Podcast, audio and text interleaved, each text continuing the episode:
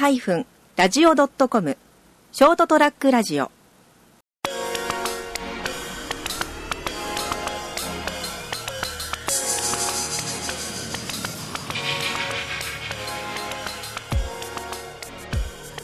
えー皆さんこんばんは。ショートトラックラジオの時間がやってきました。朝ちゃん先生の「ドーンと言ってみよう」えー、と今、えー菊池の三鳥さんっていう、えー農業をやってらっしゃる方のご自宅にお邪魔してるんですけれども、えー多分ですねこれ今録音を始めたんですけどよくご本人も分かっていない 突然なんかね IC レコーダーを取り出してちょっとちょっと番組作りましょうとかって言ってですね録音を始めたんです。ねはいえー今日はあの別件でですねあの取材に来ているんですけれども、えー今後、まあ、ちょっと名前も出していいのかなよくわかんないんですけど、えー、とちょっと農業支援のイベントとイベントというかその活動を、えー今は準備をして始めているんですけれども、えーそのグループの中のメンバーのあお一人であるビトリさんのところに、まあ、菊池の山山の中、そうですね。はい。龍門ダムの。もうはい。ダムあの日本と日本最大級の谷間に。そうですね。はい。さっきちょっと他のこのインタビューの時も言ったんですけど、えー、と初めてこの辺僕も来たからですねこう山際からこうええ。降りて、えーその入門の谷のところに入っていく時に、奥にその入門ダムええがゾーンとね、こうそびえ立っておりましてですね、まあ、に人間のやることはすごいなと 思うのと同時にここが決壊したらこの辺どうなるんだろうなって。菊池市内一面 そうですよね。うんっていうのをつついねなんかね、えー考えてしまって、まあ、今ちょっと復興復旧復旧復興みたいなしことをいっぱいやってるとねついそっちの方を考えてしまいますね。申し訳ないですけれどもね。でもなんかあのちょっと今日はあの雨というかちょっと霧っぽくなってましたね、ええはい。えーいろんなものが霞んで、えーはい。綺麗に見えますね。あのここは本当にあの阿蘇は風の谷ってよく言われますけど、ここはき、もう霧の谷っていうああやっぱ霧多いですか？多いですね。菊池自体がもともと盆地あなのであのもともと霧深いはいはいはい。季節、季節的にはもう霧がさーっと出ますし、あんまりでもその菊池のなんか綺麗なその雲海みたいな霧の写真ってそんなないですよね。雲海っていうよりもん。本当に、まあ、標高は意外と菊池市って低いんですよね、うんうんうん。その低さもあって、うん。あのうん。雲というよりも本当に霧なんですよ。ああなるほどね。水の粒子が強すぎるああ。えー平野であの阿蘇なんかはね、こうこう盆地だけどええ。完全にこう囲まれてるから、ええそこにたまる感じですけど、そうですね。そういう感じではないわけですかね。とあとちょっとこうなんていうかな、こう高い山っていうのがこうすぐのところにないですね。からね。はい。もともとなんか菊池平野ってのはすごい巨大な湖だったっていう話も聞いてるんですけど、沼の底だった。ね、でも確かにそうですよね、あの菊池っていう場所って、えーね、九州の方の本当、まあ、真ん中まで行かないにしても結構内陸に近いところにあるんだけど、ええ。はい。真っ平らですもんね。そうなんですよ。やっぱりその本当古代の、うん。まあうん。えーと湖だったっていうのもあって、菊池の本当に、まあ、旧菊池市ですね、うん。の街中に入ってくる前は、まあ、丘を越えて下ってくる感じです、その高台の方にはずっといろんな縄文時代の遺跡、遺構がたくさん出てきてですね、そうなんですよね、は面白いですよね。だから、うん。案外地元にいてもそのもともとその菊池にそういう大きい湖があったって知らないとかですねそうですね。多いんじゃないかと思うんですけどはいね、今回の菊池川流域の稲作のあの農業遺産はい。に決まったことで知ってくる方が少しずつ増えるあ。かなぐらいなるほどですね。いやーあのということで農業をやってらっしゃるんですがしかもその、えっと、もともと別のほ他のお仕事をされてそうですね。もともとは私、うん。あの家業というか家のうん。仕事としては畜産業ですね、でもちろんその畜産業の前は、うん。この地元で、うん。まあ、代々農業うん。してたと思うんですね、はい、でそれから農業にこう、えっとでまあ、全然関係ない仕事も途中されたんですよね、はいはい、なんかあのやっぱり田舎でいることに対する田舎の悪い部分をやっぱり身近に見すぎてたので やっぱりその都会に出て、はい、都会に出て、まああの自分のですね、はい。思うような生き方をしたいっていうような、まあ仲間にも恵まれ、悪い仲間にね、えーいやそんなことないです。よ、え。ー夢をですね、叶えるという名の、あの、お金にならない単身赴任したりとかですね。なるそんなことばっかり。やってやっぱりでもやっぱ地元で農業やってみたいなっていう思ったきっかけっていうのはなんかあるんですかね？あのもう5もう10年ぐらい前なんですけど、うん。やっぱりその温暖化対策とか、うん。そういうのが叫ばれた時期に、うんうん。やっぱりその本当に環境問題っていうのに、まあ、関わるきっかけがありうまして、ん。そういう時に改めて農業のうん大事さっていうのを、まあ、身に染みて感じたんですよね、うん。自分は身近で山間地で生まれ育ってたんですけど、うん。やっぱりその農業ってやっぱり大変、うん。お金にならないっていうイメージしかやっぱりなくて、周りの人たちもそういうふうに言ってましたし、だけど環境的なことを学ぶに従って農業っていうのは物を作ってるだけではなくて水資源を、あの保っていたり、はい。山を管理していくことであったり田んぼがたくさんあることで小さな小さな防災ダムとして、あの大雨が降った時にも下流に緩やかに水を流す、いろんなその本当に、まあ、言葉で言うと多面的な機能があるよっていう。のを、そうなんですよね。あの、はい。多くの人がですよあの自然っていうのは自然にそこにあると思ってるんですけど、実はあの人の手が入ってない自然っていうのは非常にもうやっぱカオス的になってしまってですねそうん。その今、まあ、阿蘇にしてもそうですけれども、あの美しい景観が保ってているのはやはり人の手が入っているからでもあるそうですね。ということだと思うんですよね。でそのそのなんていうかなそれを太古の昔からほら人って何千年もかけてその一番良いバランスを多分作ってきたんだと思うんですよ。でここが人に、まあ、人間と自然との共生する一番いい、あのポイントだよねっていうのをずっとこう、えー作ってきていて、そのバランスの上に今の日本の自然も景観もこう存在しているけど、多少それがねやっぱりあの戦後というか、うんうんえーいろんな思想的な部分も含めて、いろんな制度も変わりの,、まあ、あの高度経済成長があったところで、えーと無理やりあの、え一気に背が伸びるそうですね。杉っていうようなものをですね、あの山にバンバン植えてですね、えーそれが今やいろんな問題を、ね。あんまりこう深く言ってるとなんか怒られそうで言わないんですけど、もういいろんな問題を起こしてますからですね、災害の元になってるんじゃねえかよとまあ、か。田舎にいるとそれが目の前にありますから、よく考えうんます、この斜面にこの杉林って本当に大丈夫なのかよっていうのはねね。はい。思いますし、まあ、ちょっと今回熊本地震でそういう、まあ、大体崩れた山ねは、はいほぼ、はい。うんなもう相当な確率でやっぱ杉林の山ですよね。実際そうですね。実際ねはい。知り合いの方から、杉山が田んぼに乗っかったってああいう のも聞きますはいうん杉山田上っていう名前みたいな感じになってる ちょっとごめんなさい、今のちょっと面白くなかったです。えっと、そうなんですね。そういう、だからなんか周りをその、阿蘇なんかもそうなんですけど、見回してみて、こう、崖崩れしてるなっていうところっていうのは、もう大抵の場合が、あその杉林だったりとか、あとやっぱ人造物なんですよね。そうですね。でもともとそこにあったものっていうのはそれほど被害が実はなくて、うんうんやっぱり壊れてるのってほとんど人造物ですね。まあ、もともと農業っていうのはその自然破壊、うん小さな小さな自然破壊だとは思うんですよね。ベースはねうんただ、やっぱりその、バランスですよね、はい。その中で。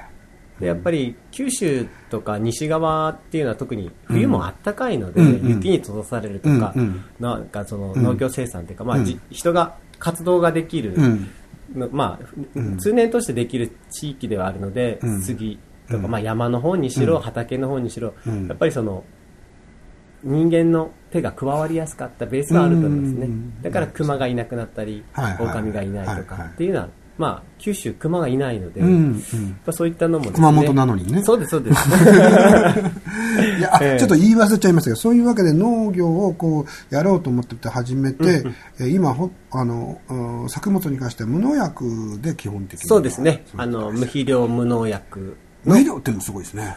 そうですね、もともと私、あの養豚業だったので、うんうんうんまあ、肥料の元はたくさんあるああんですよね。そうですね。でやっぱりその感覚的に田舎に住んでたらやっぱり肥料や農薬は使うもんだとうんうん。いうのはあって、うん。ででもその畜産業って面白くてですね、うん。なんかこの世の中の縮図をそこで見てしまうんですよ。はいはいはい。あのーまあ、私の場合は豚なんですけど、はい。それが悪いということではないんですよ。はいはいはい。ただ、あの仕組みとして海外から穀物を輸入する、うん。それを、まあ、生き物に食べさせる、うん。そして、まあ、あのある決められた面積の中で、はい。まあ、多すぎたり少なすぎたりっていうのをはい。はい。ですね、管理しながら、工場まあ工場ですね。えー工場のように管理していって、うん。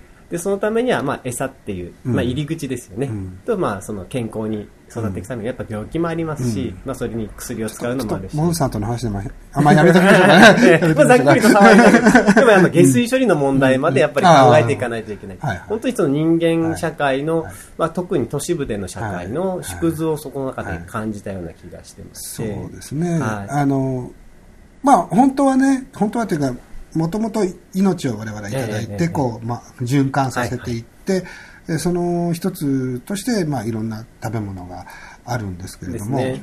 まあ、徐々にねこう命をいただくという感覚が薄れていくのそうですね。も現代社会ではやっぱり大大きいかなという気がするんですけどね。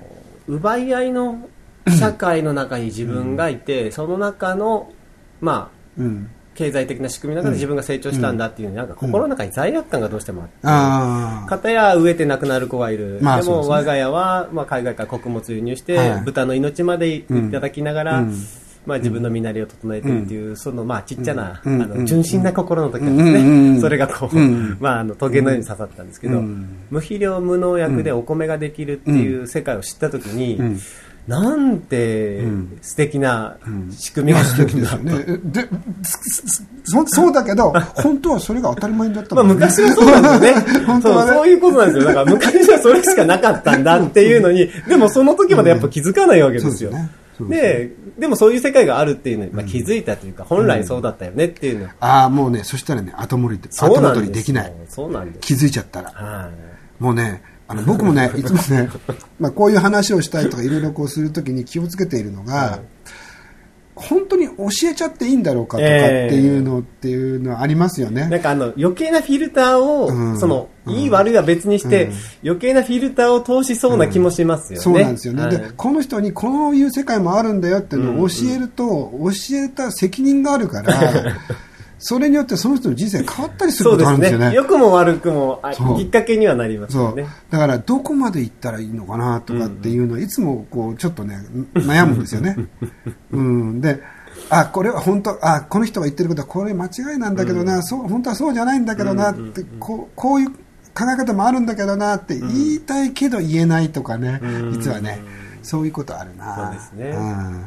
うん。でまあ、たまたま僕も周りがねそういうあの、むえー、と無農薬で栽培をしたりとかあーそういう農業をやってるはい。友人とか多いんでですね、で自分自身もぼあの僕もあのマクロビオティックを2年ぐらいやってたりとかしてですね、そういうところのあの体験もあってああやっぱこそっちしかないよね最終的にはとはやっぱ思ってはいるんですけど、まあ、あんまり声を大にして言えないよそうですね、言うことでもないのかなって気がしますね。そう自分でやればいいんだからね、はい。うん実はね、これも誰も言ってないですけど、今、あのもう3ヶ月ぐらい、えー、と肉抜きの生活をしてるんですけれど、っていうのが、あの普段は食べるんですよ、ええで外で友達とかと会うときは食べるんですけど、でなぜ肉抜きをしてるかっていうと、えー、とさ2ヶ月ぐらい前に、まあ車を運転してて、えー多分猫かなんかをひひ引いちゃったんですよ。うん。で、まあ、ちょっとカーブ曲がって出た瞬間のところに真ん中になんで、もう避けようがなくてですね、あの、ゴキっていう、こう、ああー辛いですね。あの瞬間に、えあこれはもう絶対無理な音だと、戻っても仕方がない音だなというので、でちょっとそういうあの動物系を跳ねたりした時は、3ヶ月ぐらいはちょっと自分の気持ちのために肉はええ食べないってしようと思っていて、まあ、今年いっぱいぐらいちょっとや,、ろうと思っててですね、えーでもこれも、まあ、これちょっとたまたま言っちゃったけど、ええ。別に言わないでいいわけですよ。うん。で人前出てもあのご飯食べるときに肉の入ってないものを選べばいいわけだし、でそういう自分の中であの解決していくことも本当はできるんですけどね、でえーでそれは一つの単単なる考え方ではあって、うん、でどこまで自分の考えてることを言うべきかっていうのは本当その場そうですの場でねねありますね。難しいよね、はい。うん、でじゃあそのやっぱりでも無農薬でやってまだし収納されて6年目でしたそうですね、6回ぐらい稲作が終わったって言ったんですよね。うん年に1回だからですね。大変じゃないですかやっぱり。そのなんか教えてくれる人とか、まあもう先輩方は周りにですね菊池っていうところはほんとは40年、50年、はもう本当に当たり前じゃないというか、まあ本当に先輩方がたくさんいらっしゃるあそうです本当にもう九州でも、あうん。の指折りの先進地ではあると思いますね。ああ無農薬栽培とかに関してはです。ね。はい。うん、それいい良かったですね、はい。うん、いやなかなかそれは普通は多分普通の今まで農家の方でにその無農薬栽培とかしないんですか、ええ。って聞いてなんだも。んあんなもんでね？あのー儲かるわけもないし、えその周りにも迷惑かけるだけだよっつって、うん。だだいぶ言われましたもんね。いや実際僕もそれを、まあ、うん。想像してたんですけど、うん。あの周りの農家さんから嫌がられるっていうことは、まあ、なかったのが唯一の救いですよね、うん。みんなあそういう人もいるよねっていうぐらいの、うん。まあ、結構軽いタッチであでまあ、自分が損するだけじゃないぐらいうんうんうんうのん。それはやりやすかったですね、ああいい意味でほっといてくれた。そうですそうです、はあそういうところがいいですね、はだからまあ僕は聞いただけなんであれなんだけどそういうなんか周りからその、えーそこだけの農薬で言ったら、うんじゃあ虫が出た時どうするんだとか、ええ。っていうことで逆にね怒られるっていう話も聞いたあことある。のやっぱ若干そういう方もいらっしゃるんですけど、うんでもやっぱりあの秋口、まあ、私お米しかちょっと作れないんですけどね、うんうんお米の中で、うん。あの秋口収穫間際に虫が出てくるんですけど、それがあのどんどんどんどん田んぼを枯らしていくわけですよ、うんうんうん出だすと、うんでお米育てる農家さん、うん。実際皆さんそれが出てくるとすごく慌てるんですけど、うんうんうんあの無肥料無農薬とか、まあ、肥料気が少ないうん。田んぼで栽培してると、うん。虫が出ても隣の一般的な栽培の方の方が、自分の、まあ、無無農薬というか、無肥料のですね、うん。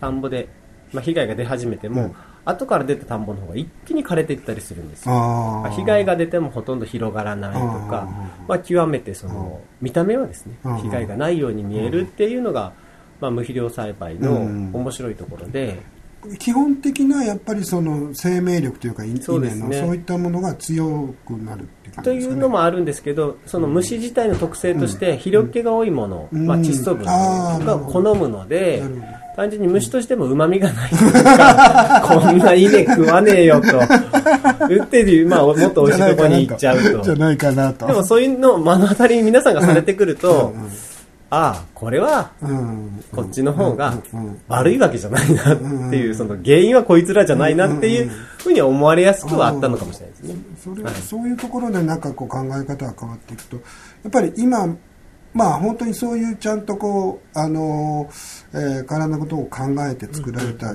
作物っていうものを入手するのってのはそそんなに簡単じゃやっぱりまだないんですね。そうですね。街中に住でるとそうんですね。はい。うん、よっぽどそのどっかと契約するとかなんかしないとですね、はい。でもっともっと一般化してもいいだろうと思うしね。今後の日本の多分農業とか考えた時にやっぱり他とのなんていうの？こう他の国との競争とかっていうでも、独自独自性というものでそういったところは重要になってくるんじゃないかなと思そううんでですすよね、まあかまあ、日本ではオーガニックとかっていうのは全体の1割もないわけで、ただ海外としては、まあ、作りやすさとか気候条件とかですね。もともと日本に合わない作物を日本で頑張って育ててるっていうベースが日本の農業の場合にあるので、そういうのまあ根本的なあれはありまあますよね。ちょっとこれもあのちゃんとした知識じゃないんですけど、まあ海外のオーガニックっまあ、アメリカですけど特にね、っていうのはもうそれ自体が産業化されていてっていう話も聞いてですね。ええ。何がオーガニックだよっていう人も結構、まあ、多い。はい私も海外の現場視察したことがないので、まあ、はい。あの売ってあるものを見る見はい。聞きするぐらいしかないですけど、数字でしか判断してないうみたいな、ね。日本人のオーガニックとだいぶこう意識がやっぱ違うのかなそうかもしれないですね。うん聞いたことありますけどはい。ね、まあ、経済的に今そちらの方が人気で、うん。付加価値もつけやすいってなった時に、うん。まあ、日本の場合でもですね、あのそれが入り口となって、あのーまあ、農法を変えられる方もいらっしゃるわけですよね、でも、まあ、入り口はそれでも結果が、はい。まあ、農薬が一粒減るとか、そうですね。あのーですね、うん。生き物が生きやすい綺麗な土壌が増えるとか、っていうことを考えればそれでもいいんじゃないかなとは思いますね。あーそうですちょちょっとやっぱりこう引いて考えないといけないですね、はい。あんまり、まあ、全部バランスなのでね。その農薬がダメとかではなくてはい。それはそれの選択があり、はい。また農薬という選択もあってっていうそれはもう消費者がどちらを選ぶかということでしかないですやっぱり生産の現場にと、まあ、私はあの全ての補助っていうか田んぼでですね、肥料も農薬も一切使わないですし、まあ、農薬の類も全く使わないんですけど、うんうん。やっぱりその長年普通に農業をされていて、やっぱり JA とかうん。いろんな業者さんに卸すときに、うん。やっぱり農薬がかかってないと企画として、うん。あの受け付けられないっていうものも実際あるわけですよね。だからやっぱり消費者の方たちが、まあ、もっと、まあ、無農薬なものがいいとか、うん。減農薬なものがいいとか、そういう声が本当に出てくると、まあね、現場として変えざる得ないうん。ということになってくるので、うんそういう意味では、共にですね、うん。いい方にまあ行けばいいな。成長していくっていう感じですね。はい。成長なのか、なんか単に昔に戻ってるのかっていうよくそうです。ええ。わかんない部分もあるんですけども、はい。まあ、良きものがあの別に農業だけじゃなくても、うん。確かにその、うーん、ちょ話長くなっちゃって申し訳ないですけど、えー戦後のね、やっぱり日本の価値観が大きくこう、はい戦戦争によって変わってからっていうものが、過去にあった積み上げてきたものが、ちょっと出せよみたいな。感じになってて、こう、はいなくなっていく技術とかいろんな文化とか、たくさんあるじゃないですか。はい。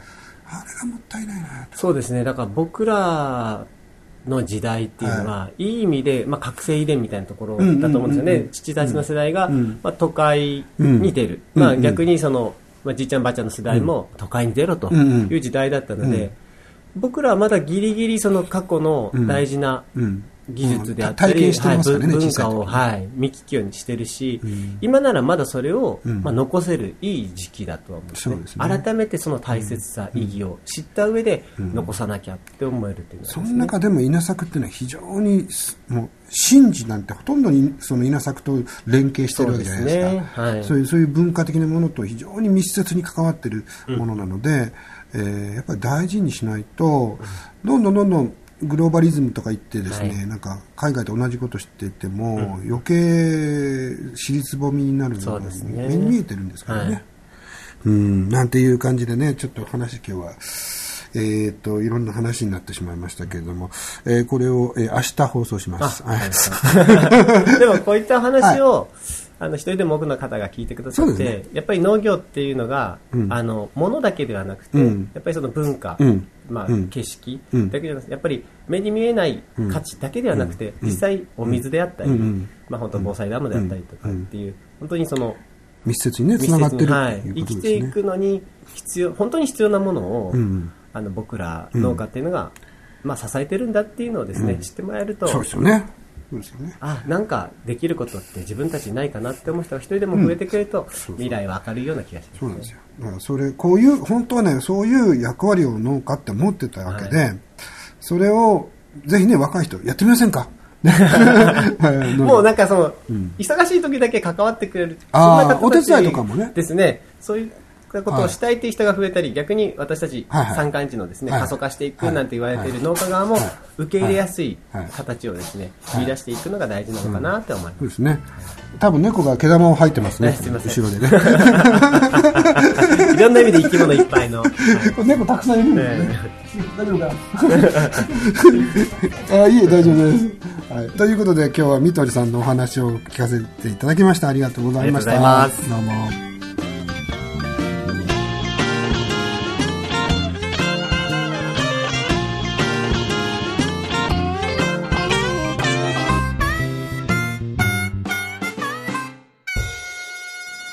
ST-radio.com ショートトラックラジオ